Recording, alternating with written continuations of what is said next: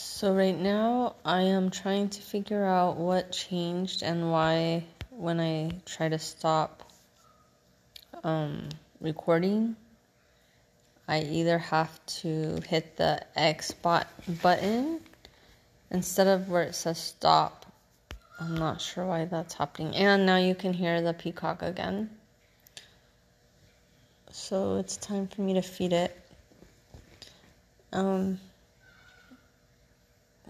so let me see. It says library, and I also can't retrieve that. It says add flag. I don't know why I'd want to add a add a flag. So I'm gonna hit the X button, and I guess this will end. I'm I'm trying to relearn this app. It's been a while.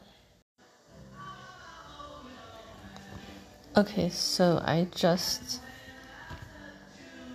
I just signed up for Spotify because of this app, uh, Anchor, and um, I put it off for so long, and whatever, it's fine. So you can hear it in the background. It's in another room, but um,